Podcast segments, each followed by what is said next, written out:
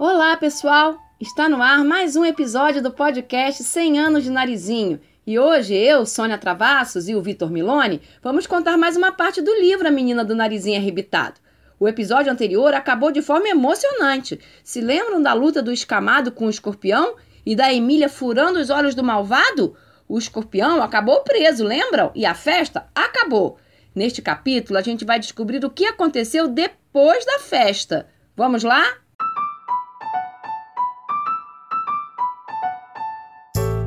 Depois da festa. No dia seguinte, Narizinho e Emília levantaram-se tarde e almoçaram na cama servidas por criadas abelhas, muito galantes em suas toucas enxotadas. Estavam ainda nervosas do grande susto da véspera.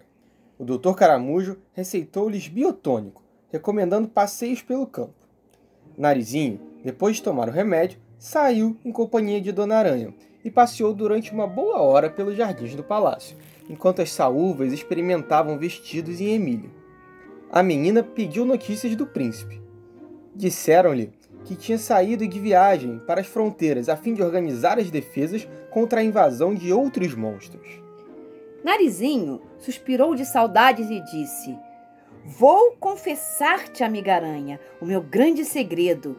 Desde ontem que me sinto apaixonada pelo príncipe", disse e corou.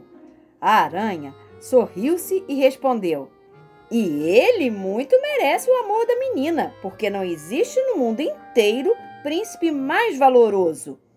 Meu desejo é que se casem, porque do contrário, o príncipe é capaz de engraçar-se de alguma barata, e o reino sofreria vergonha de ser governado por uma rainha que volta e meia perde a casca."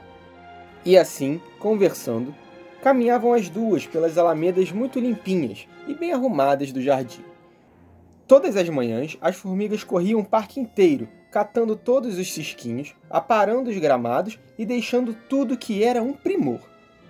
Havia um lago à beira do qual pararam, mirando-se no espelho líquido. Estavam pensativas, ambas. Narizinho com saudades do príncipe, e a aranha com saudades das sessenta filhas papadas por mestre sapo. Nisto, ouviram um gemido a certa distância. Ah. Aproximaram-se.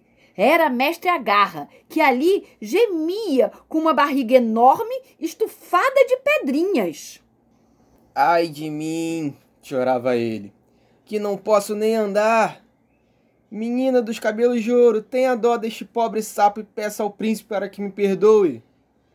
Narizinho tinha bom coração e, compadecida da miséria do infeliz animal, prometeu intervir em seu favor.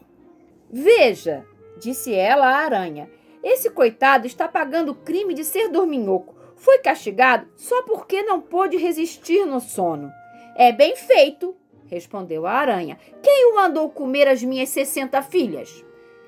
"Então", disse Narizinho, "aqui nesse reino, um pilhando o outro de jeito exás para o papo?" "Isso mesmo, minha filha, tal qual entre os homens, que são uns urubus comedores de carne e de cadáveres." Narizinho espantou-se muito com a ideia que os bichos faziam dos homens e quis desmentir a aranha. Mas não pôde, porque a aranha a interrompeu dizendo: "São urubus sim, e comem cadáveres de animais. Já tive minha teia num açougue da cidade, e todas as noites via chegar um carroção cheio de cadáveres de bois, carneiros e porcos esfolados, que um homem chamado açougueiro, todo sujo de sangue, vendia aos pedacinhos às criadas de cesta." Narizinho calou-se, porque era bem verdade aquilo. Nisto, soaram tambores e clarins ao longe.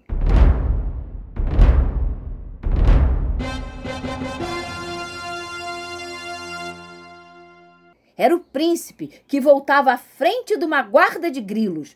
O coração de Narizinho bateu apressado. "Salve!", disse o príncipe, logo que viu a menina. "Salve a senhora do meu coração!" "Se sou a senhora do teu coração", respondeu ela, "quero pedir-lhe uma graça." "Ordene, que será obedecida", disse o príncipe. "Quero o perdão de Mestre Agarra", declarou o Narizinho, "que ali está gemendo com as cinquenta pedras na barriga." o príncipe concedeu a graça pedida e ordenou que chamassem o doutor Caramujo para extrair as pedras.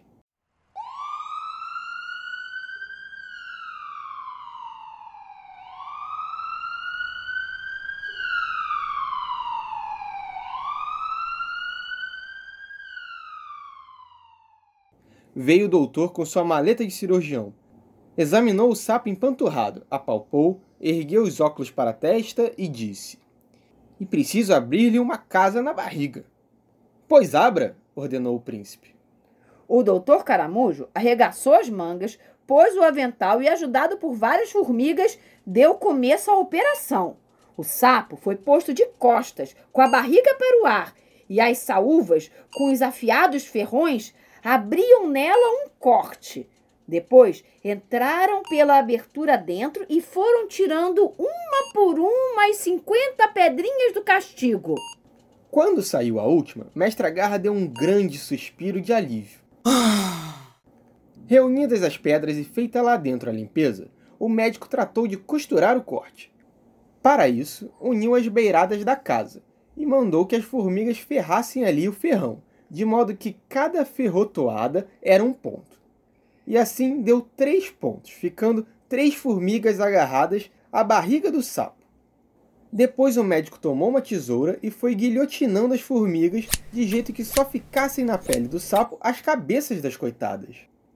Mestre Agarra agradeceu ao doutor o serviço e, a fim de não perder tempo, foi chamando para o papo os corpos das três formigas degoladas que esperneavam no chão.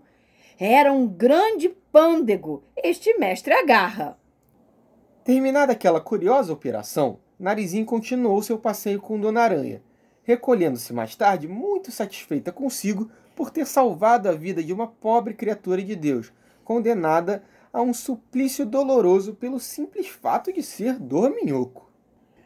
"Amiga Aranha", disse ela, "o príncipe perdoou o pobre sapo. Perdoas também?" "Nunca", respondeu a aranha. "Não posso esquecer dos meus filhos."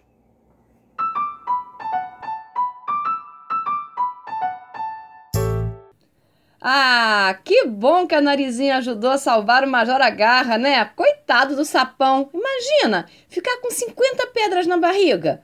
Bem, mas como será que essa história vai seguir?